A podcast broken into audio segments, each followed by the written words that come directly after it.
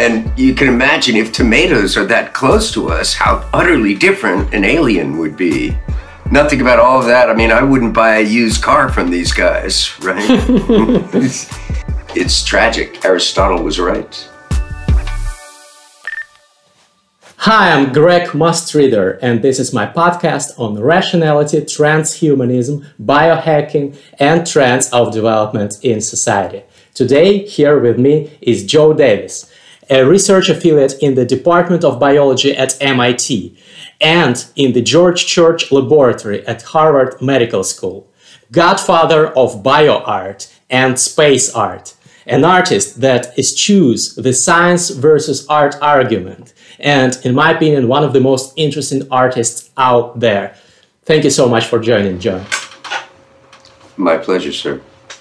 You have so many amazing, really mind-bending projects. You uh, have sent sounds of vaginal contractions uh, into space. You uh, have edited the D N A of uh, mice to encode there a map of the Milky Way. You play jazz to E. coli bacteria. You channel lightning bolts uh, into uh, lasers. Uh, what, in your opinion, is the project that you are most proud of?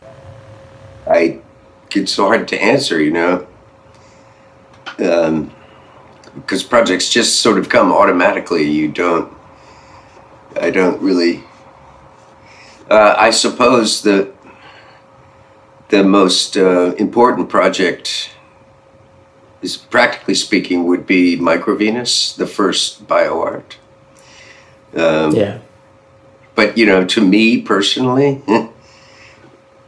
I made sculptures in Mississippi that were before I ever came to M I T that uh, made out of automotive chrome and motorcycle exhaust pipes, welded sculptures that uh, were sitting around my yard in Mississippi. And uh, the city ordered them against the law. And if I didn't remove them from my property in fourteen days or something like that, they were going to throw them in the Gulf of Mexico for fish habitats and and then charge me for the operation. So I uh, I undertook a media campaign.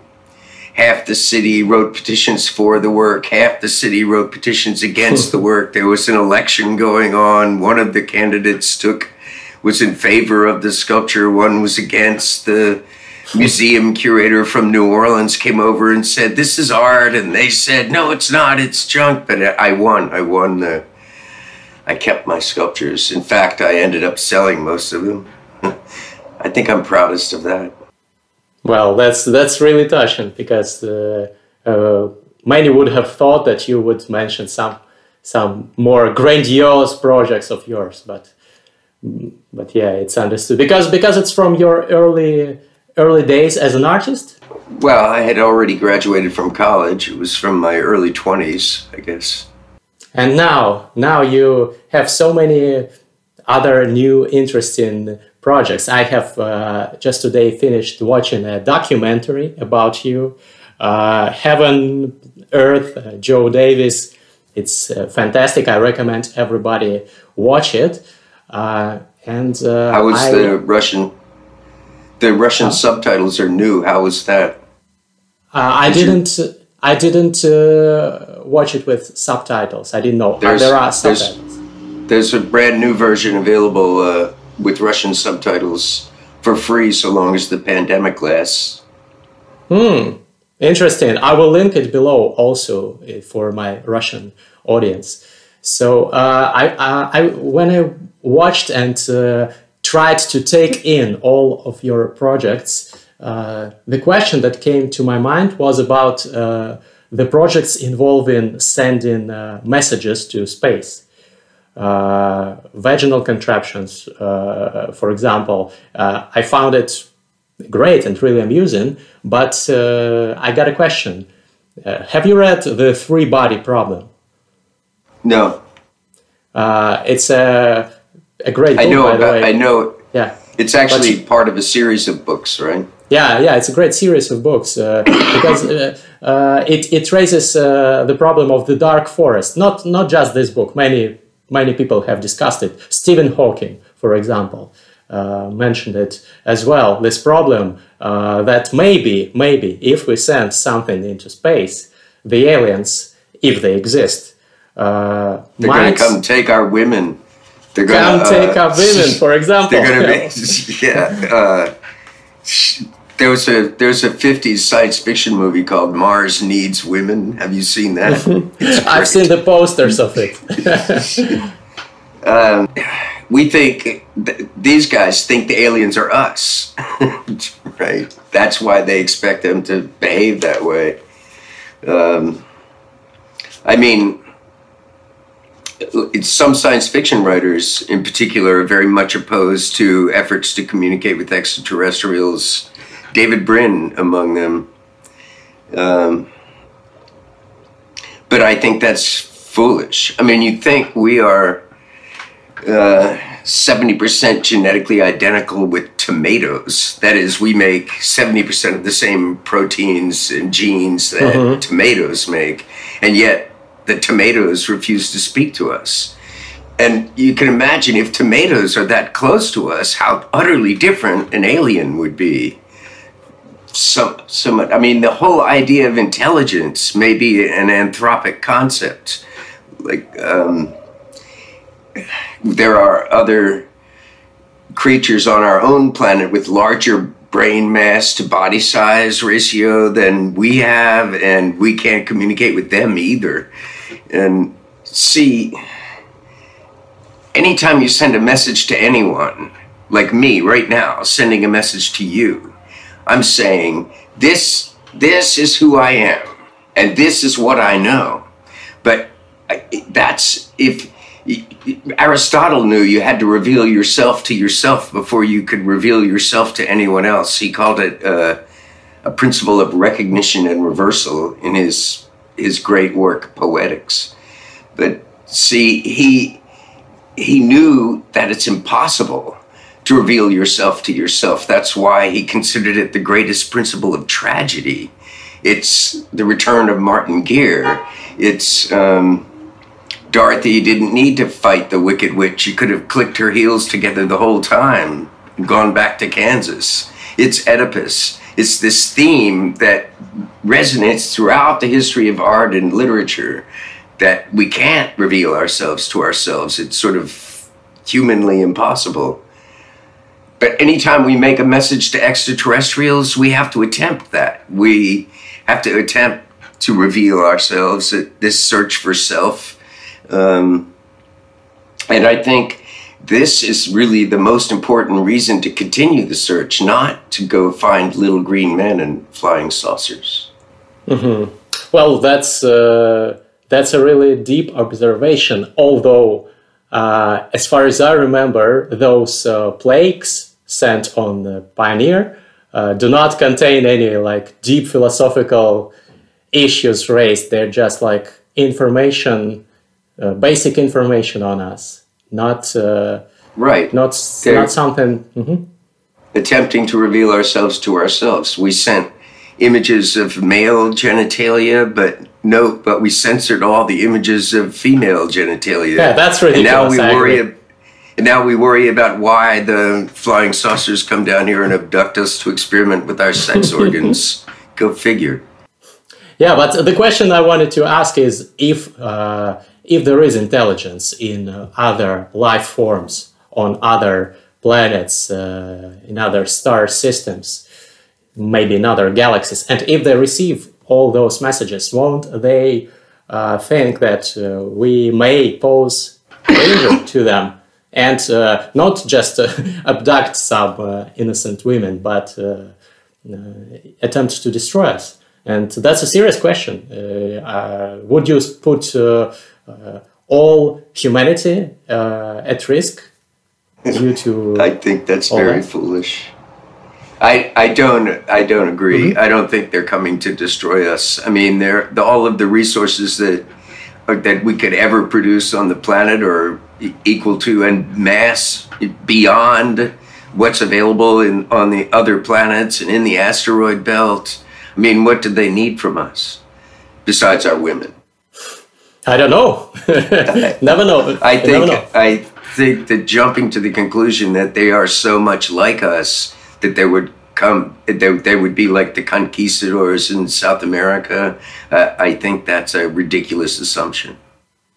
Well, I certainly hope they are not like conquistadors, but I can't rule out the possibility, like, fully.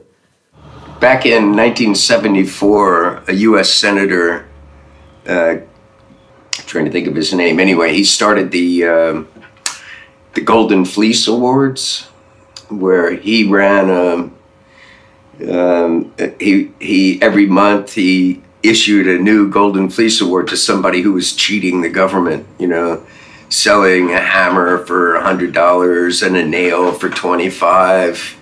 Um, the the people who were doing this got the Golden Fleece Award. Well, at some point, he gave a Golden Fleece Award to the whole community of astronomers who were searching for extraterrestrial intelligence because mm. they had spent a million dollars and they had never come up with little green men and flying saucers. And so any any attempt to, uh, and so then the, the government withdrew funds for searches for extraterrestrials. And and so anybody who went against the grain um, uh, would lose their funding, right? Um, and so for that reason, but it had been, by the time I transmitted Rubisco stars from Puerto Rico in two thousand nine, it had been thirty-five years since any Uh, serious message had, had been transmitted to extraterrestrials. That's and since any attempt to transmit an interstellar message had been made, thirty-five years. I, and I think this sort of xenophobia, this paranoia, may have been very convenient because it didn't really exist before the the prescription. What was his name, Senator? It'll come to me. We'll put his name in the description of the video. Yeah. So, because of that, you think that uh, it's uh, unreasonable to be afraid of that. So yes, they, they will be fully full, fully different from us, right?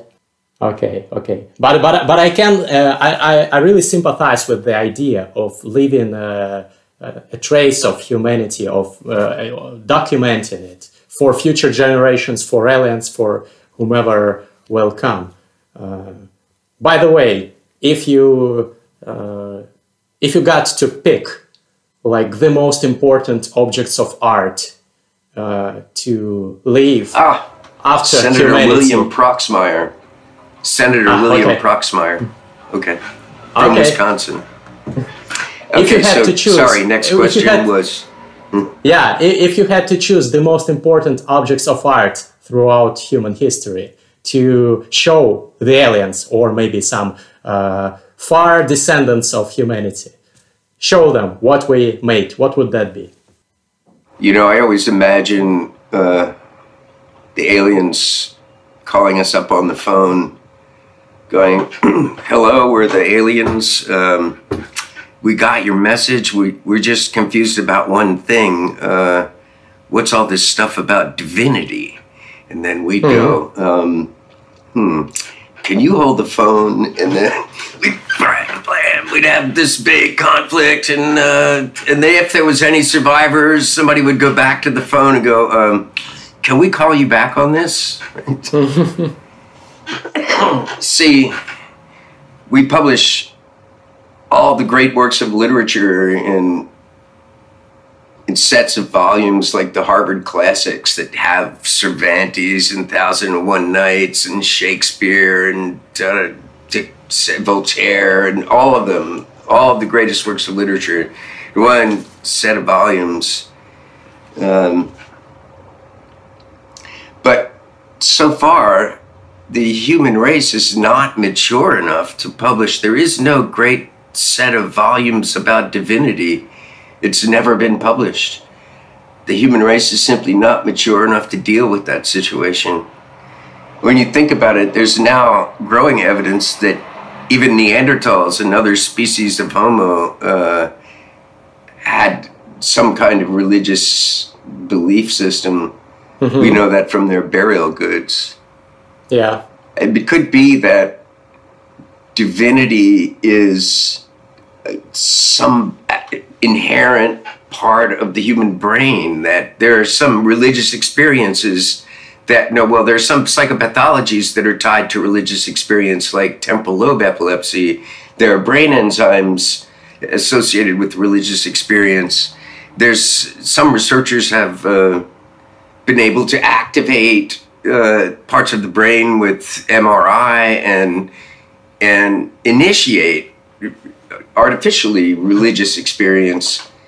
But see, that tells me that divinity is part of all of us, that um, that, that that whatever it is, divinity is the sum of all the human brains, of all the human consciousness all over the world. And and this is the reason why we've been, to this day, chopping each other to pieces. But every time we kill one of us, we make that divinity a smaller thing, right? It's um, it's a kind of thermo agreement with religion and thermodynamics.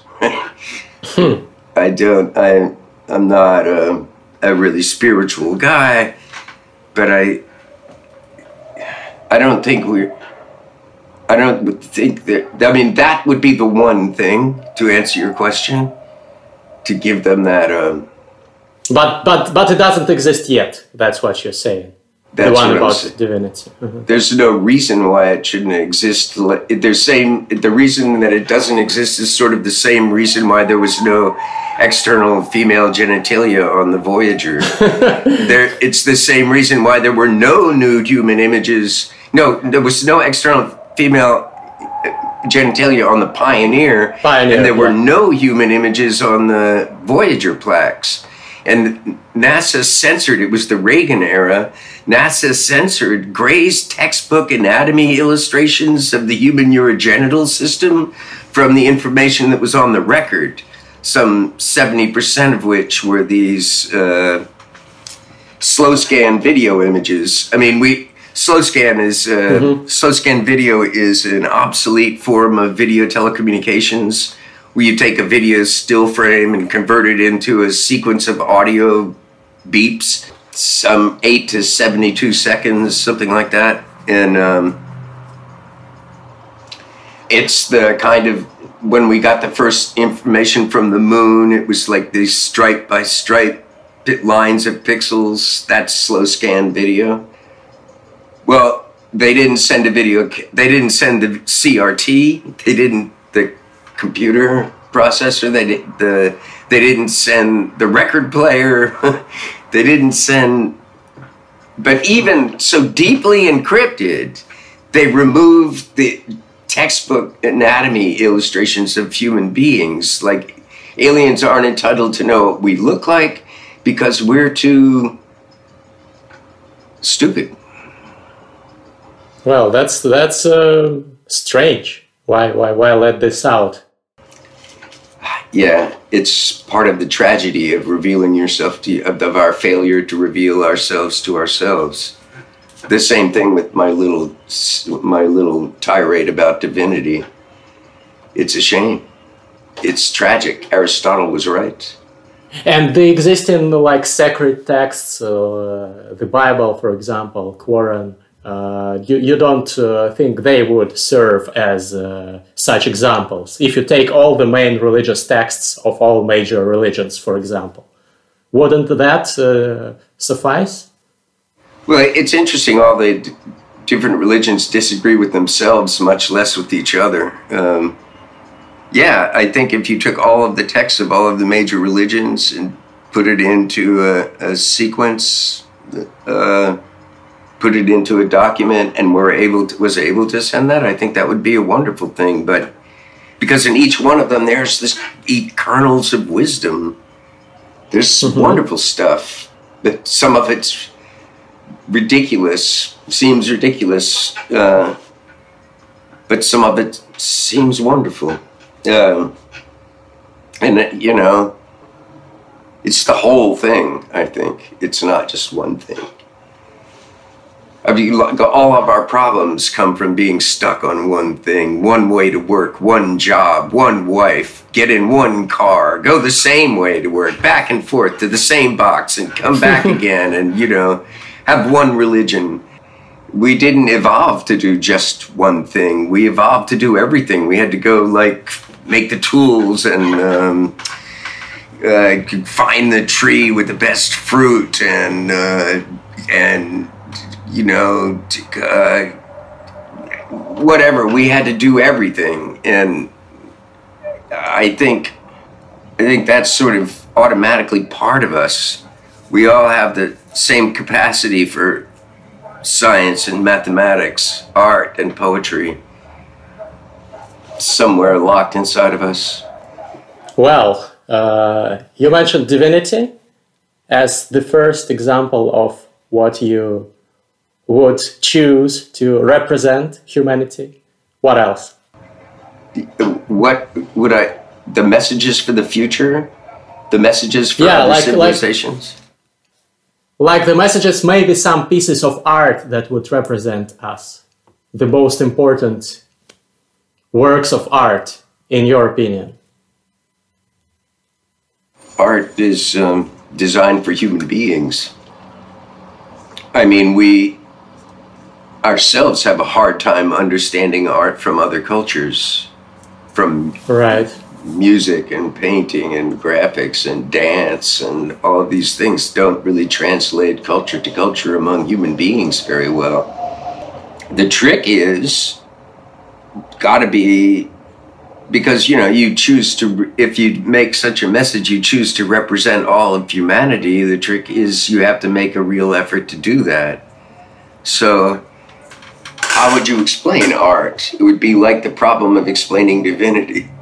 I think these, my several projects in the search for extraterrestrial intelligence were, in themselves, they were art already. Mm-hmm. I mean, it was, yeah. you know, art doesn't have to be an object. It just has to hold an idea. God, that's dead air. You want to ask me another question? I hope I answered your question. uh, well, uh, it's a... It's a deep topic uh, that uh, art may probably be inexplic- inexplicable for like other forms of life, or maybe out of their grasp of our understanding, especially if they if they have different like thinking process at all. So yeah, I think I, I, sent, I can agree with you. I sent. Uh, Before I transmitted Rubisco stars, I mean, all the other messages are about what hospitable, nice people we are, you know, how welcoming we would be. They're like that we have we have uh, rational scientific attitudes and uh, nothing about the truth about all of the genocides and conflicts and bloodbaths mm-hmm. and, you know, nothing about the persecutions of each other and ethnic conflicts and nothing about all of that. I mean, I wouldn't buy a used car from these guys, right? um, when we transmitted Rubisco stars from Arecibo, while we were setting up to do the transmission, I sent a song by a friend of mine about a sinking ship. The song was called Run, Come, See Jerusalem by Andrew Jones. It was a cover, I guess. He would, he's a Bahamian singer. Yeah. How would you, uh, would you hide from the truth? Maybe if we sent the truth, they'd have a reason to come get rid of us. Yeah, I think so. That's why we didn't risk it. Joe, you're also called uh, a godfather of bio art. And uh, the art projects in this area that you have performed really blow the mind. But also, I I found out that you are associated with the D I Y Bio movement. Can you please tell those viewers unaware of it what it is? Uh, well, D I Y Bio, they like to uh, announce that I'm one of their um, progenitors, but, you know, I never did much work at home in my own workshops, especially I never did anything with uh, genetically modified organisms at home. It's often been announced that I, I uh, am associated with the founding of this, uh, these ideas uh, of science being performed outside of the institution. Maybe it's because I contribute to scientific knowledge from outside the field, perhaps. Um, but I never feel like, I never felt like I really earned that uh, that designation that I, that I'm one of the founders of D I Y biology, community biology. I, um, I mean, I'm very supportive when I can be, but I don't really feel like I deserve uh, the designation as its founder.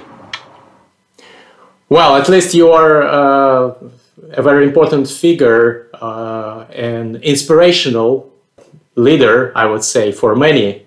Those who try to perform some experiments, for example, with D N A editing, drawing inspiration from your art, bio-art projects. I wanted to ask you, by the way, what do you think about biohacking in general? People who try to improve their own uh, bodies, sometimes edit their own D N A.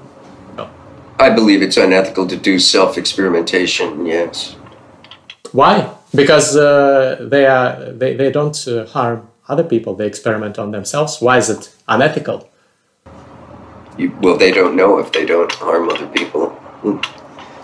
There was, when we made the, when Paul Berg and others created the very first recombinant organisms that used uh, D N A sequences from uh, a simian virus, S V forty, and they mixed this, they inserted that D N A into the common bacterium that lives in human beings, E. coli.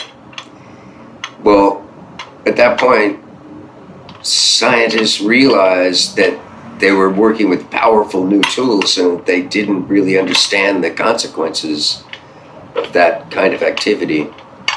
And so, in a very unique moment, for the first time in history, and probably the last time, all of molecular biology, which was a much smaller field back then, um, enacted a moratorium worldwide. They stopped all fundamental research, recombinant research, involving putting D N A from one organism into another organism. While they worked out guidelines, they convened at a place called Asilomar, California. And for two years, they, they worked out these guidelines. In fact, they rushed to put together guidelines to uh, how to pursue this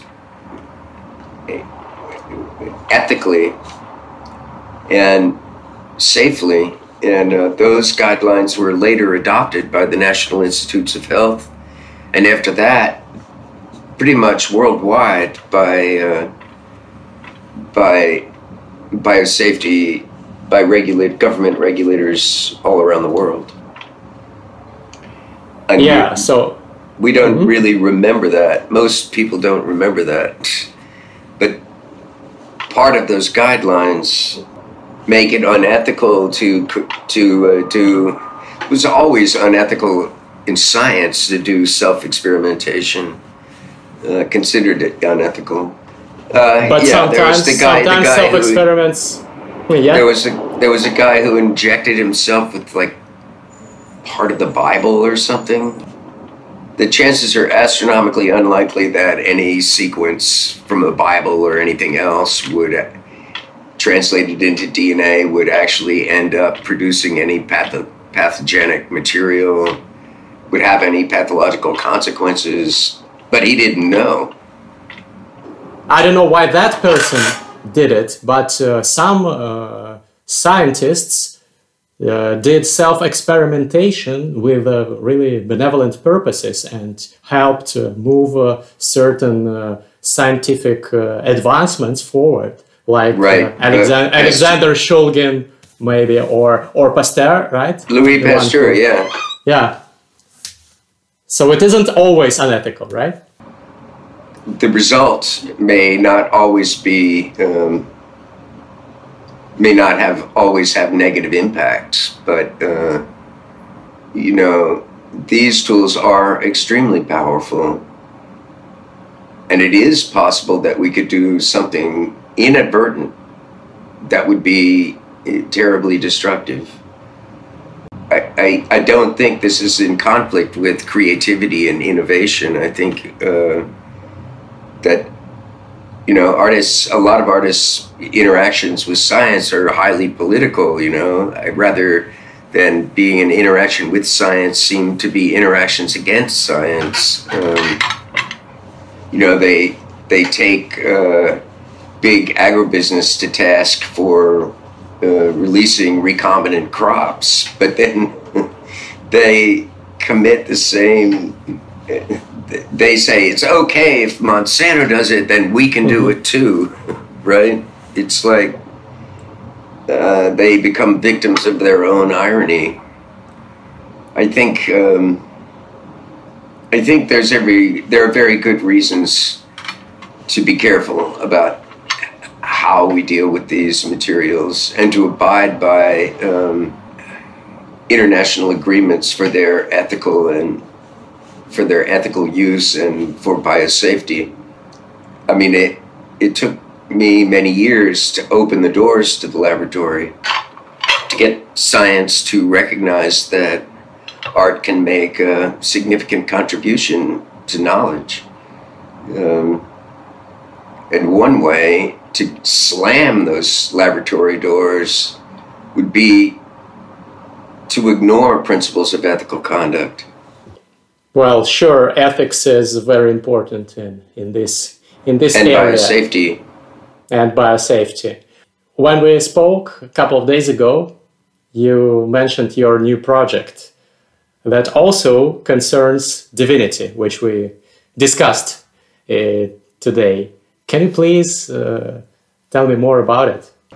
I mean, I don't want you to get the wrong idea. I'm not, um, I mean, I'm really fascinated with the ideas about divinity. I mean, in, from an intellectual standpoint, I, I so I uh, have a friend who I met a few years ago who's a, a Sufi master. He, a couple of years ago on one of my trips out west to California, I met this guy, Yasser Shadli. He's a, um, a Sufi mystic, and he's, uh,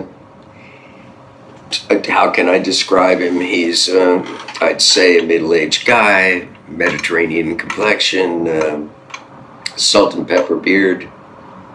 He's full of knowledge, full of wisdom, esoteric wisdom. And we had hours of discussion about philosophy, divinity, secrets of the universe in general. And at some point, he told me how to make angels. According to tradition, if you say this certain phrase in Arabic, an angel is automatically created. And it doesn't matter, like Tibetan prayer flags, it doesn't matter whether you speak the phrase or you write the phrase or you cause it to be printed or you cause someone else to speak the phrase on your behalf. You speak the phrase and an angel is made, and you get an angel. And the phrase is Subhanallah, which means hallelujah in English. I'm not sure what that would mean in Russian, probably something similar. Yeah. Uh, but we never knew that every time you say it, an angel gets made. So. So I, I instantly, I, it occurred to me that with the tools of molecular biology, uh, I could change the whole demographic of heaven. George Church and I calculated that uh, something like sixty million Muslims over all the time that Islam has existed, saying Subhanallah one hundred times a day would give us about a quadrillion angels, but we can make fifty quadrillion angels by P C R, um, like overnight. And uh, there's a very nice way to abbreviate um, Arabic. It's uh, it's a kind of numerology where numbers, you give numbers to the consonants in the word, and uh, so this phrase Subhanallah can be uh, can be contained in only four D N A bases, uh, A G A G, which if you repeat. Uh, is Gaga, Gaga, Gaga, Gaga, Gaga. Mm-hmm. So I want to get in touch with Lady Gaga. And, uh, phosphoramidite synthesis is cheaper than P C R. Um, well, right now I'm just figuring out the, the best way to handle this as a distance biology project, since because of the quarantine restrictions, I don't have direct access to lab still as of now. Uh, but I can synthesize this D N A commercially by vendor services uh, and even uh, have it inserted into vectors called plasmids and uh, cloned into bacteria. All of this can be done commercially and then uh, sent to lab. But again, so you, mm-hmm. Micro Venus, the first, the first. information keeping bacterium uh, was never released into the environment for the same principles of, according to the same principles of biosafety that uh, that we discussed a few minutes ago. I and so I don't know. I, these these angel making bacteria will have to stay in containment, in biological containment. Although I do expect to send them around the world to laboratories elsewhere. Uh, but anyway, stand by. There's going to be a lot of angels. That's that's extremely beautiful. Uh, I, I hope the religious people won't be uh, offended by it. I because, think it's you know no. I, I don't think they. I don't think there's a legitimate reason for them to be offended. I mean, uh, hallelujah. Literally is uh, means something like praise God. Etymologically, how could a religious person have take offense to that? Well, uh, not with the phrase itself, but maybe with the medium. Some too many might angels? Find it strange.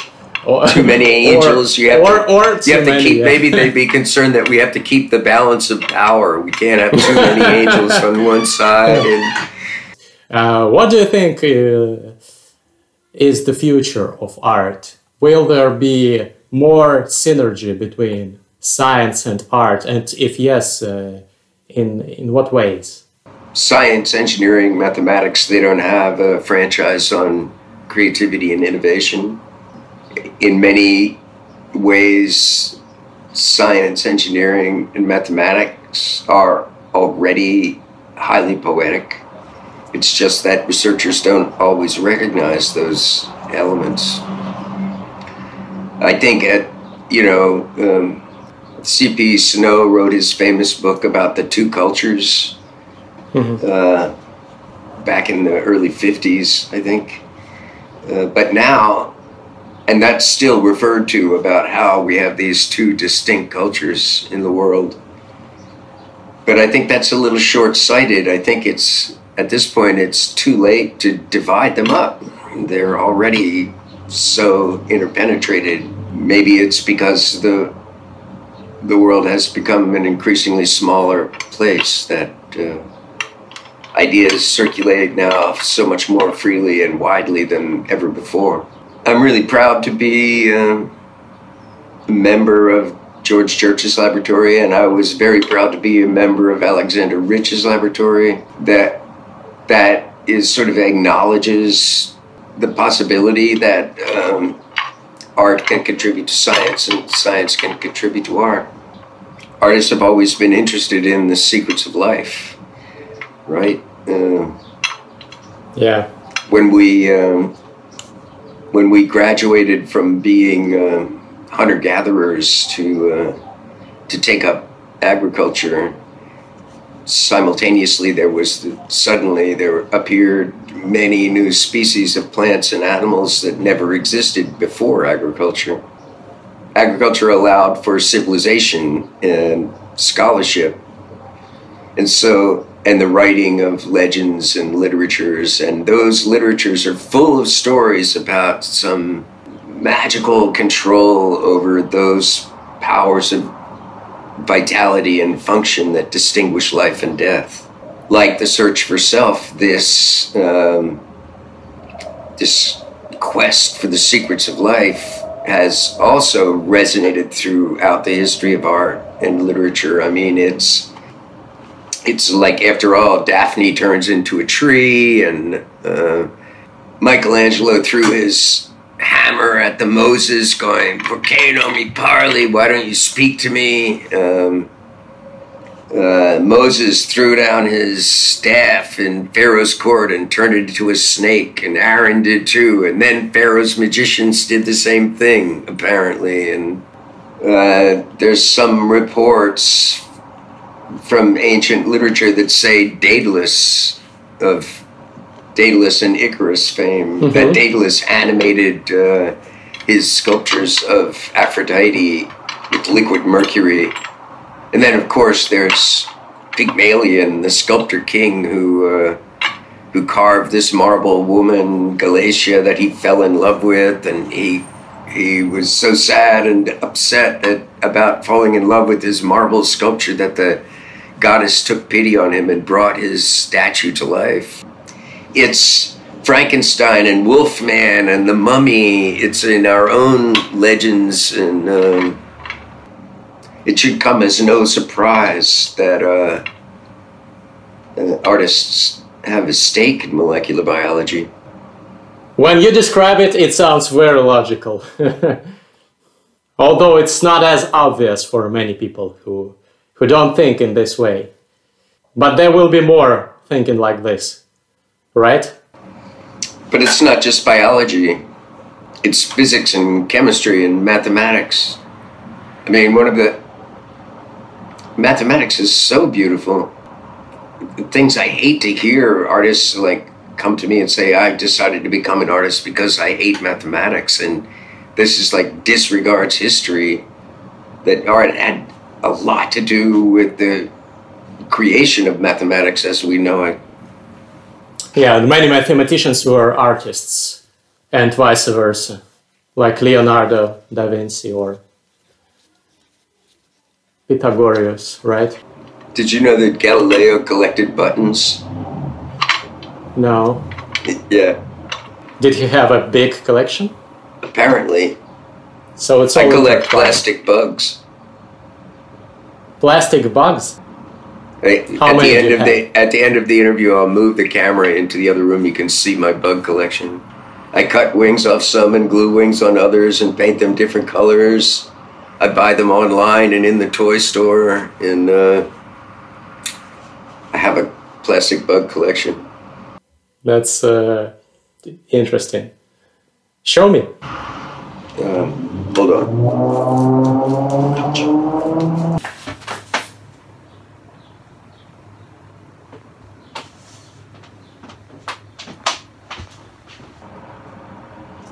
You know, nothing is ever just one thing.